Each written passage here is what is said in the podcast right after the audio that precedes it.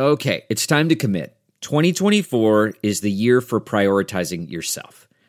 Begin your new smile journey with Byte, and you could start seeing results in just two to three weeks.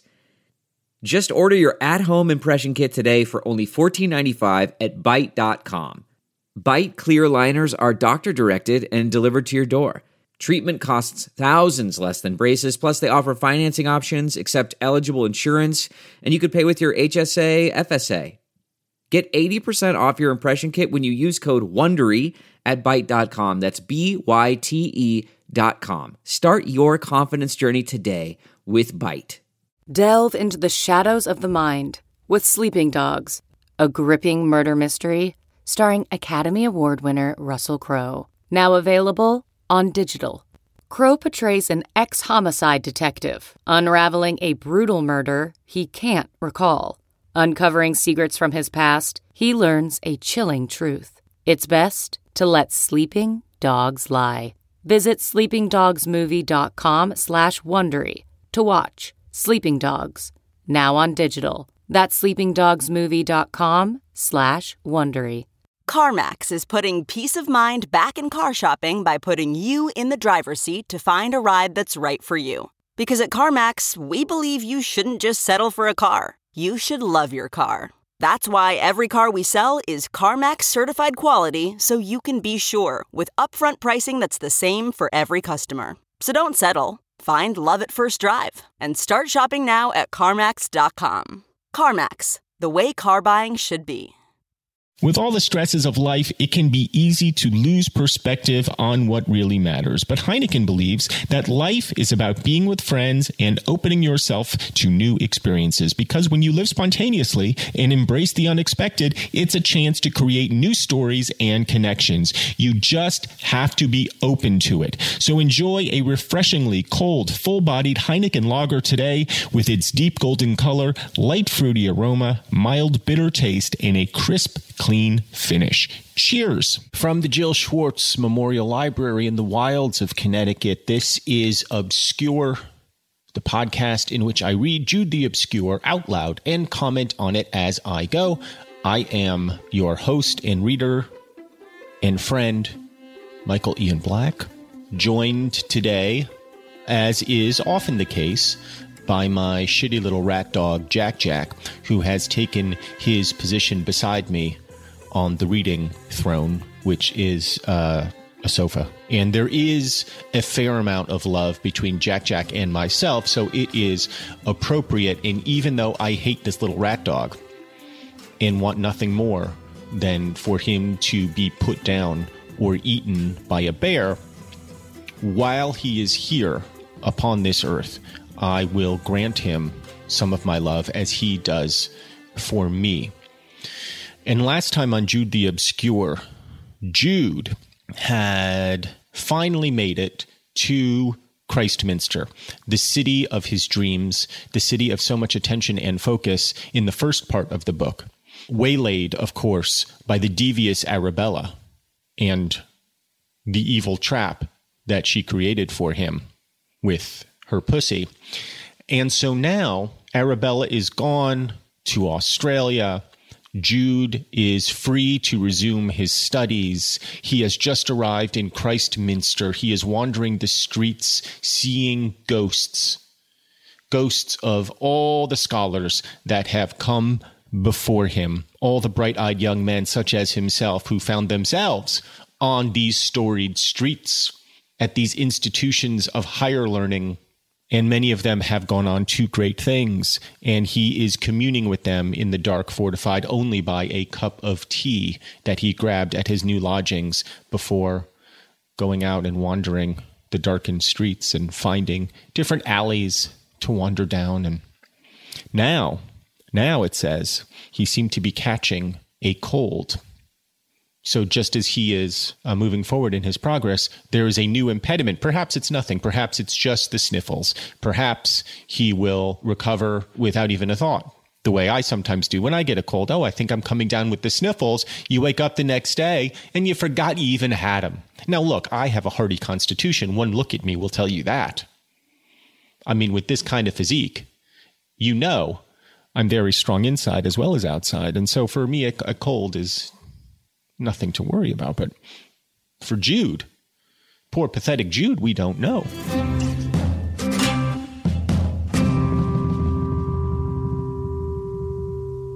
A voice reached him out of the shade, a real and local voice. You've been sitting a long time on that plinth stone, young man. What made you be up to? It came from a policeman who had been observing Jude without the latter observing him. Oh, and wait, wait a second. uh, so the next thing, that I just turned the page to see what happens. Like, what? Where does this conversation go? And I turned the page, and the first thing I see is Jude went home and went to bed. Well, so why did they have to have the policeman there at all? he seemed to be catching a cold. He could have just said, Jude went home and to bed. But instead, there's a little beat with the policeman saying, Yo, you've been sitting on a long time on that Flintstone, young man. What made you be up to? I thought there was going to be a beating of some sort, or maybe just a thermos of chicken soup for Jude when he said, Oh, pardon me, officer, but I seem to be catching a cold. And then the police officer, who we thought was a hard ass, would go, Oh, well, don't, don't ye worry about that, son. I've got a thermos of chicken soup. But that's not what happened.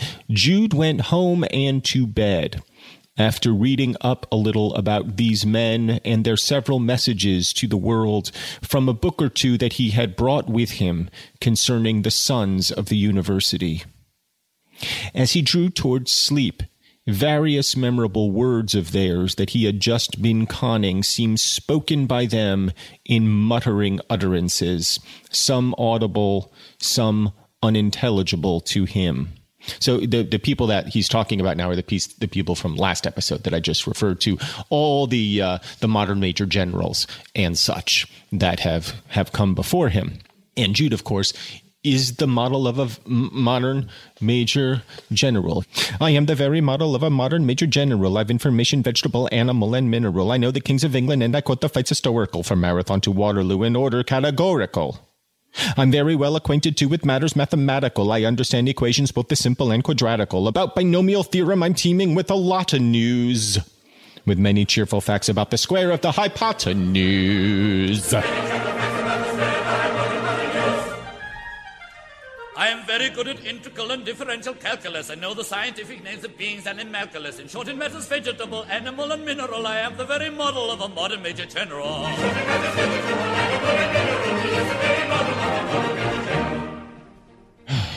Maybe next time we'll do a Gilbert and Sullivan podcast. Wouldn't that be fun? Guys, who do you like better, Gilbert or Sullivan? Gilbert, obviously. Some audible, some unintelligible to him. One of the specters who afterwards mourned Christminster as, quote, the home of lost causes, though Jude did not remember this. Omen, foreshadowing, was now apostrophizing her thus. So this is one of the guys who later would say it's the home of lost causes, but now he's saying this beautiful city, so venerable, so lovely, so unravaged by the fierce intellectual life of our century, so serene. Her ineffable charm keeps ever calling us to the true goal of all of us, to the ideal, to perfection another voice. Well, eh, eh, eh, I, I, I, I, hate to keep interrupting, but I feel like I have to because this is a really interesting moment. So unravaged by the fierce intellectual life of our century, so serene. So, what's going on in the 19th century? Now, look, I'm no historian, and in fact, I know almost nothing. I have referred to myself and will continue to refer to myself as a legitimate idiot. However, what is going on in the 19th century? Incredible tumult. We think of the 19th century as a place, I think, of uh, serenity, and in fact, he says so serene. But there's a lot going on. There's a tremendous going on, and it's only accelerating. What's happening, of course, is the Industrial Revolution is just gaining, and I'm going to use a pun here, steam.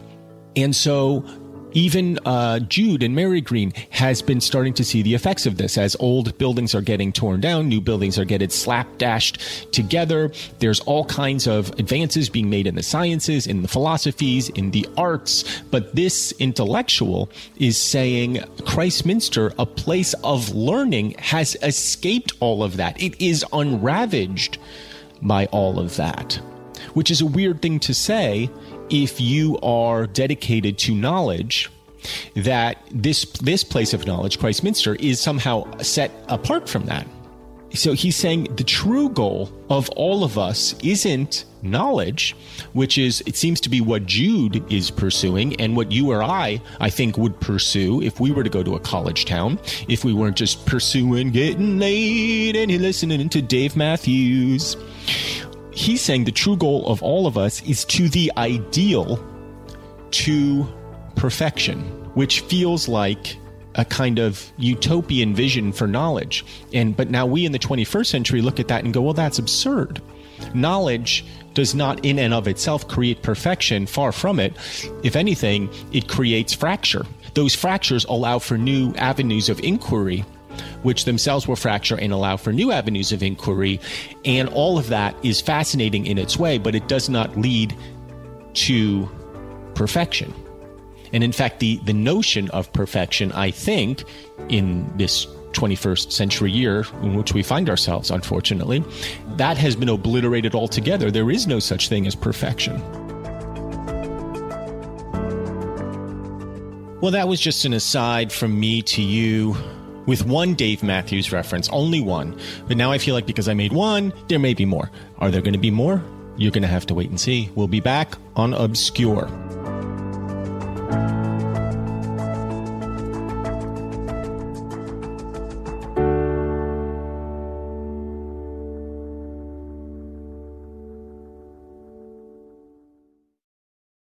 Hear ye, hear ye, hear ye. I say it three times because I have three people to mention here Scott, Lauren, Paul. If you know them only by their first names, then I'm probably singing to the choir.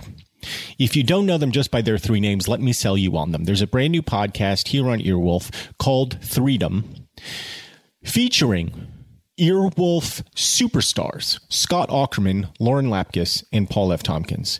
I know them all. I am very fond of them all, and I could tell you how I like them in descending order, but I won't do that. You may know them from their other podcasts, Comedy Bang Bang, Spontaneanation, and Raised by TV, and those shows are great. But the best thing about Threedom, very simple. Three funny people hanging out, cracking each other up, making fun of each other, sharing weird childhood stories. It's fun. And if you like these guys, and I do, and I could tell you what order I prefer them in, but I will not, you are going to love this show. It used to be behind a paywall. Like people were paying top dollar for this. But now you can hear Threedom anywhere for free with new episodes every Thursday. Go find it in your podcast app. They got the first two episodes up. Make sure you subscribe to catch more episodes of Threedom every Thursday. It's Threedom Thursday. They both start with TH, easy to remember. Paul Lauren Scott, that's the order. That's not true. I just I wanted to end I wanted to end on a joke. Hi, I'm back. Let me just pick right up where I left off. Another voice was that of the corn law convert. Fuck. Now, I mean, I literally can't read a sentence without having to look up what that is. The corn law? What's the core? I mean, I really apologize because I know a lot of you just want to know what happens in the book. The corn laws were tariffs and other trade restrictions on imported food and grain. Oh, well, that's timely, isn't it? Enforced in Great Britain between 1815 and 1846, designed to keep grain prices high. Uh, this is from Wikipedia to, to favor domestic producers and represented British mercantilism since they were the only mercantilist laws of the country. Well, I don't, I don't quite know what that means, other than to say they're tariffs, they're taxes.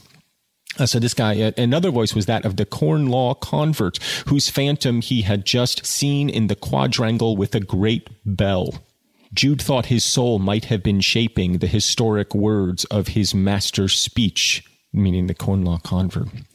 Sir, I may be wrong, but my impression, and this is, he's quoting, Sir, I may be wrong, but my impression is that my duty towards a country threatened with famine requires that that which has been the ordinary remedy under all cir- similar circumstances should be resorted to now, namely, that there should be free access to the food of man from whatever quarter it may come. Deprive me of office tomorrow, you can never deprive me of the consciousness that I have exercised the powers committed to me from no corrupt or interested motives, from no desire to gratify ambition, for no personal gain. So this is basically Bernie Sanders. Sir, I may be wrong, but my impression is that my duty towards a country threatened with famine. That doesn't sound like Bernie Sanders at all.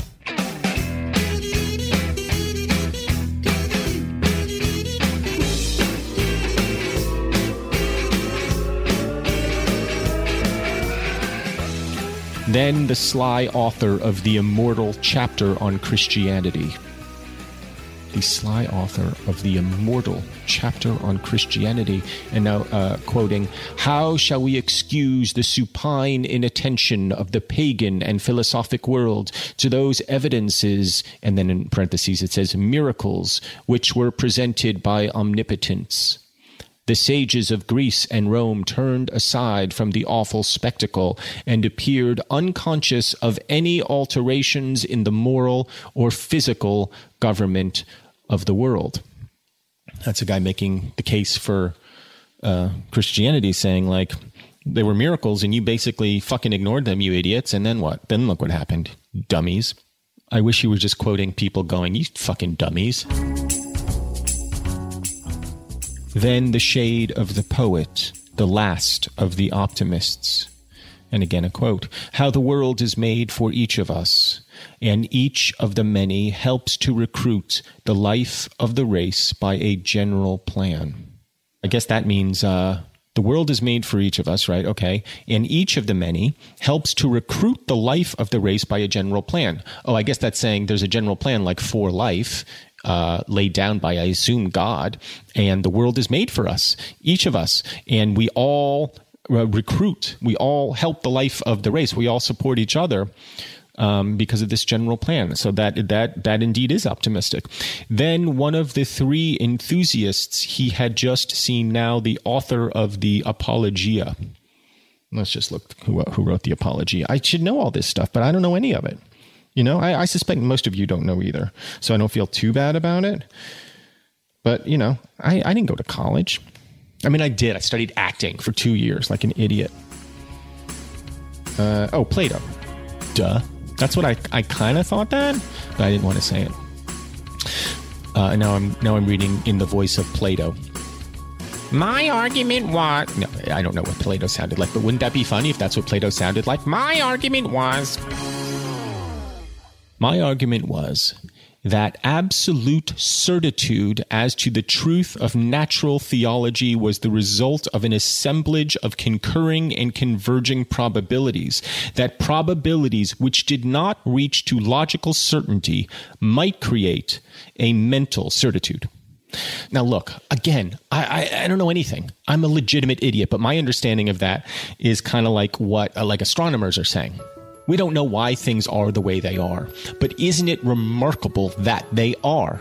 That there should be life on this planet, and that if you altered even one tiny parameter, life would not exist. And so we can't reach a logical certainty based on natural theology, but we can create a mental certitude.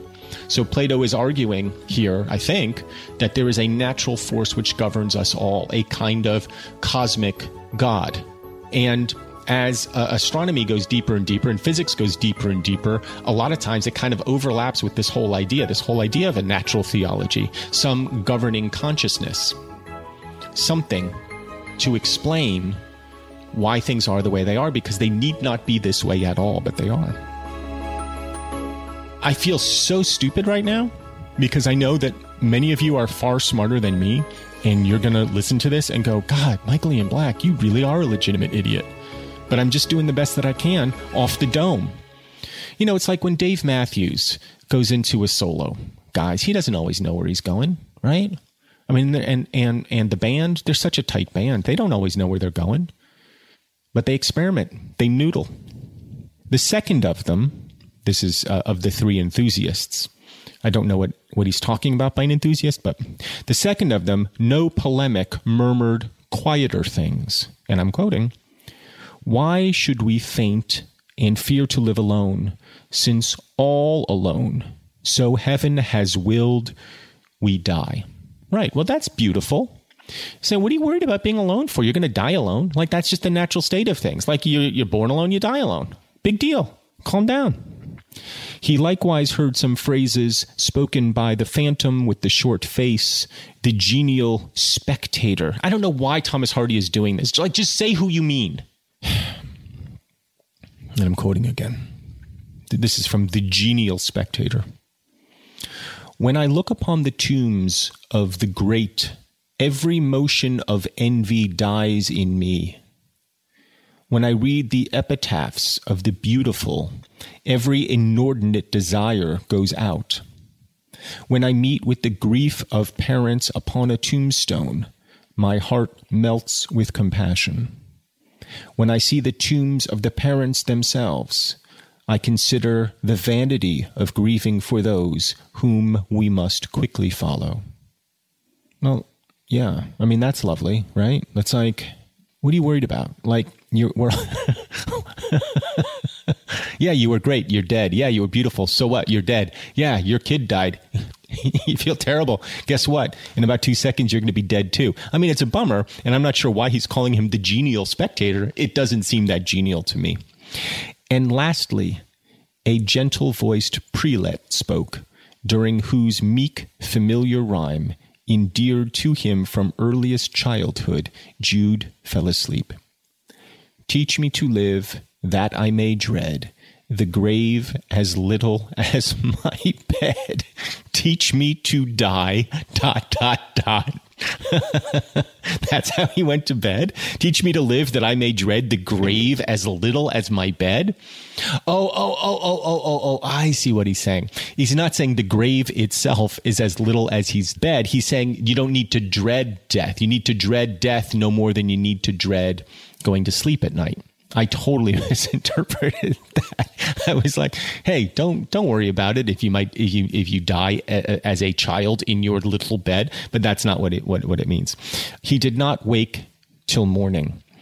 The ghostly past seemed to have gone, and everything spoke of today. He started up in bed, thinking he had overslept himself, and then said, By Jove, I had quite forgotten my sweet faced cousin, and that she's here all the time, and my old schoolmaster, too his words about his schoolmaster had perhaps less zest in them than his words concerning his cousin. Oh, okay. The book's giving me a little line reading, so I guess I need to. Uh, I guess I need to reread that. By Jove, I had quite forgotten my sweet faced cousin, and that she's here all the time, and my old schoolmaster too.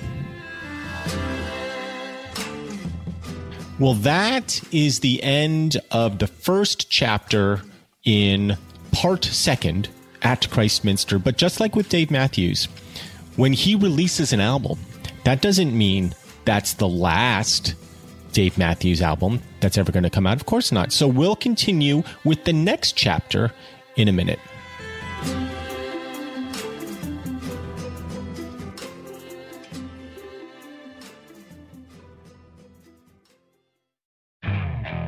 Okay, picture this. It's Friday afternoon when a thought hits you. I can spend another weekend doing the same old whatever, or I can hop into my all new Hyundai Santa Fe and hit the road.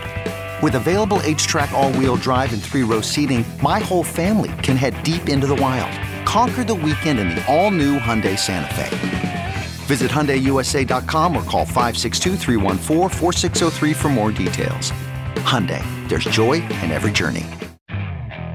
Okay, picture this. It's Friday afternoon when a thought hits you. I can spend another weekend doing the same old whatever, or I can hop into my all new Hyundai Santa Fe and hit the road. With available HTRAC, all wheel drive, and three row seating, my whole family can head deep into the wild. Conquer the weekend in the all new Hyundai Santa Fe. Visit HyundaiUSA.com or call 562 for more details. Hyundai, there's joy in every journey. Okay, picture this. It's Friday afternoon when a thought hits you. I can spend another weekend doing the same old whatever, or I can hop into my all new Hyundai Santa Fe and hit the road. With available HTRAC, all wheel drive, and three row seating, my whole family can head deep into the wild. Conquer the weekend in the all new Hyundai Santa Fe. Visit HyundaiUSA.com or call 562 for more details. Hyundai, there's joy in every journey.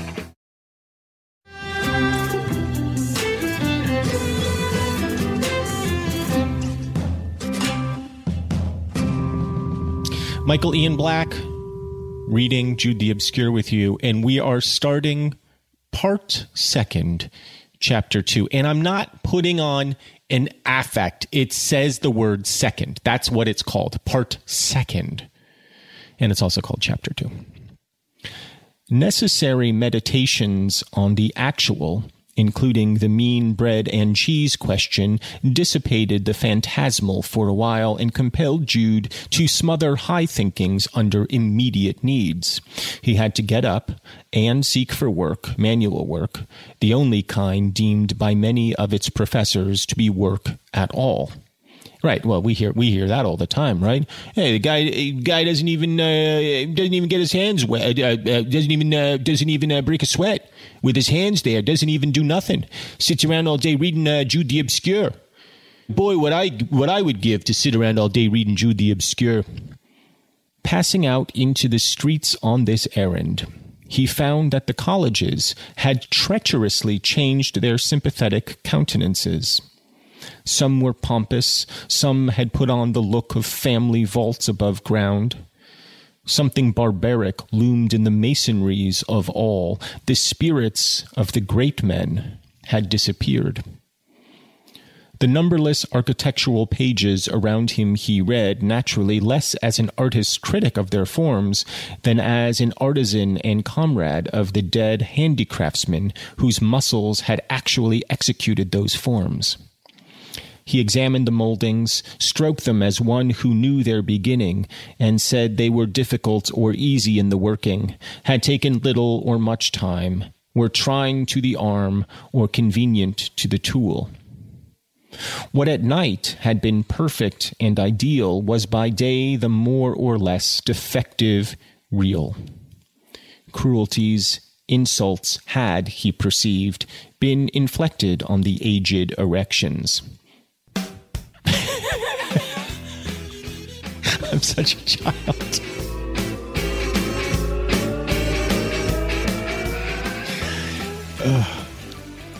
The condition of several moved him as he would have been moved by maimed sentient beings. They were wounded, broken, sloughing off their outer shape in the deadly struggle against years, weather, and man. The rottenness of these historical documents reminded him that he was not, after all, hastening on to begin the morning practically as he had intended. He had come to work and to live by work, and the morning had nearly gone. It was, in one sense, encouraging to think that in a place of crumbling stones there must be plenty for one of his trade to do in the business of renovation. He asked his way to the workyard of the stonemason whose name had been given him at Alfredston, and soon heard the familiar sound of the rubbers and chisels. This reminds me of the um, the Ken Follett novel, The Pillars of the Earth, right? Which is all about the construction of a huge cathedral. And it takes place over, I don't know, a couple hundred years as they build this, this stupid thing and all the masons and all the people who worked on it. And I liked it. They made a, they made a mini series about it. Guys, if you want to check out some, some fine stonemasonry storytelling, check out uh, The Pillars of the Earth. No excuses. If two of your workers continually fight, destroy property, tear down work that you spend months building up, what do you do? I will not have Jack and Alfred working together. Look. One of them must go. The yard was a little center of regeneration.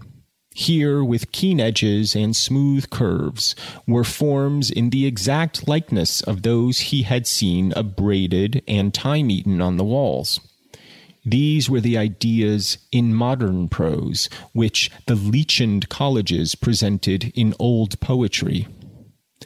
Even some of those antiques might have been called prose when they were new. They had done nothing but wait, and had become poetical. How easy to the smallest building, how impossible to most men. Oh, that's kind of, oh, I, that's, gee, Thomas Hardy, every once in a while you get me. You just got me right there, right?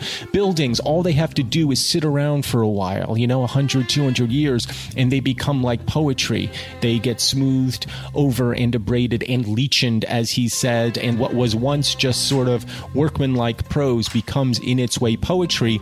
And men try to do that. How impossible to most men, because by the time we wait around to become poems, we're dead. He asked for the foreman and looked round among the new traceries, mullions, transoms, shafts, pinnacles, and battlements standing on the bankers half worked or waiting to be removed. They were marked by precision, mathematical straightness, smoothness, exactitude. There in the old walls were the broken lines of the original idea jagged curves, disdain of precision, irregularity, disarray. For a moment, there fell on Jude a true illumination that here in the stone yard was a center of effort as worthy as that dignified by the name of scholarly study within the noblest of the colleges. But he lost it under stress of his old idea. He would accept any employment which might be offered him on the strength of his late employer's recommendation, but he would accept it as a provisional thing only. This was his form of the modern vice of unrest. Hardy is giving us a little peek behind the curtain here of his own thinking. It seems like what he's saying is Jude had a moment of real clarity, and it's the kind of clarity that I think is is is probably fairly common among people you look at something something kind of humble in this case stonework and you recognize that you could devote your entire life to the mastery of this work and it would be a life well lived. Like did you ever see that movie uh, about sushi? Jiro dreams of sushi who has become a master sushi maker. And he has this acclaimed restaurant uh, he has these disciples who study sushi making under him, and the amount of time just learning how to make rice is shocking because it's all about getting that thing, that that little thing perfect. And until you do that, you cannot move on to the next thing. その卵焼きはずっと練習はしてたんですけど練習ではまあ俺結構うめえなって実は思ってたんですよ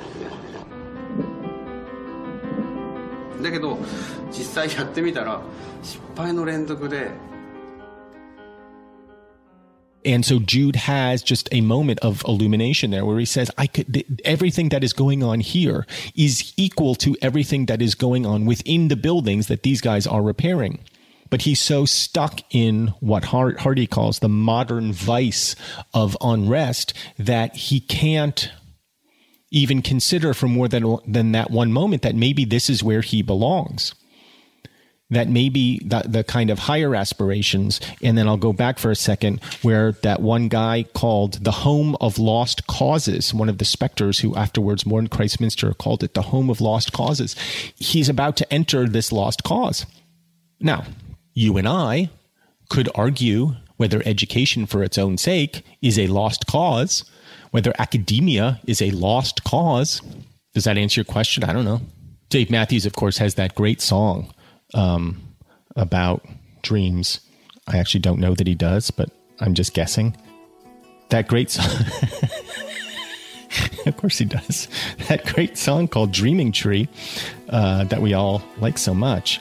And you guys know the lyrics to Dreaming Tree, right? Um, where he says, uh, Standing here, the old man said to me, Long before these crowded streets, here stood my dreaming tree. Below it, he would sit for hours at a time. Now progress takes away what forever took to find. So even Dave Matthews understands this modern vice of unrest. The old man recognizes the value in sitting under the tree and just dreaming. Like Jude momentarily recognizes the value of sitting down and carving some stone. Oh, know, Pitsy, this thing I do, I do not deny it all through the. Well, we didn't get very far today, guys, because there was there were so many uh, old masters to consider. You know, we talked a little Plato and other people.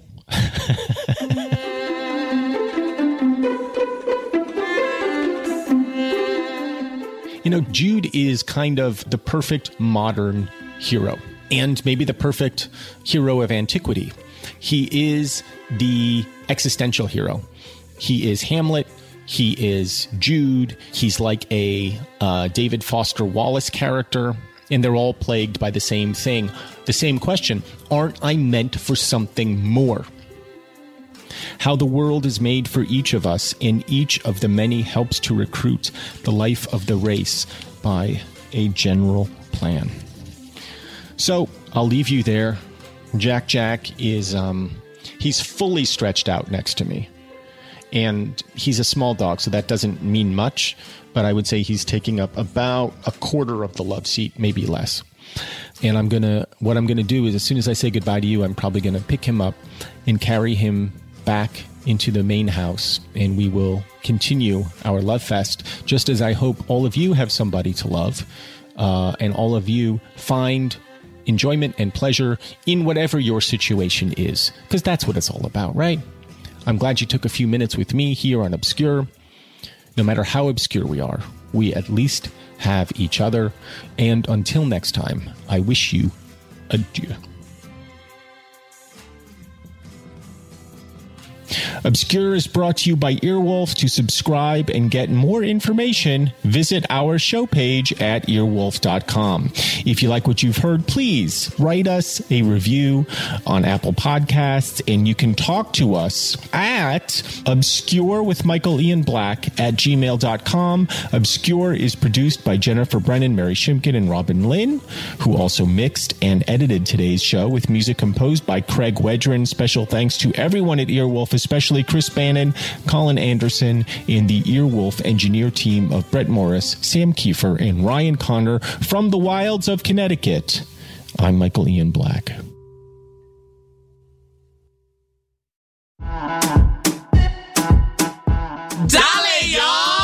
This is Tony Rodriguez. This is Carlos Santos. This is Riza Licea. And this is Oscar Montoya. When our powers combine, we are Spanish Aquí Presents. We have a brand new podcast here on Earwolf bringing you the best of the best of lo mejor of the Latinx comedy. Join us every Tuesday as we chat about what's going on in our lives, Latinx culture, and ¿qué lo que? Lo que nos está picando. Lo que te pica. Don't worry, we'll tell you what that means if you listen. We'll also be joined by a new guest every single week. We'll get to know a little bit more about their lives. Every single week. Uh-huh. And then we'll make them sit back and watch us improvise their lives right back to them. Improvisation. Spanish Aquí Presents premieres July 16th. Subscribe now in Stitcher, Apple Podcasts, or wherever you listen. O donde sea. Spanish Aquí Presents.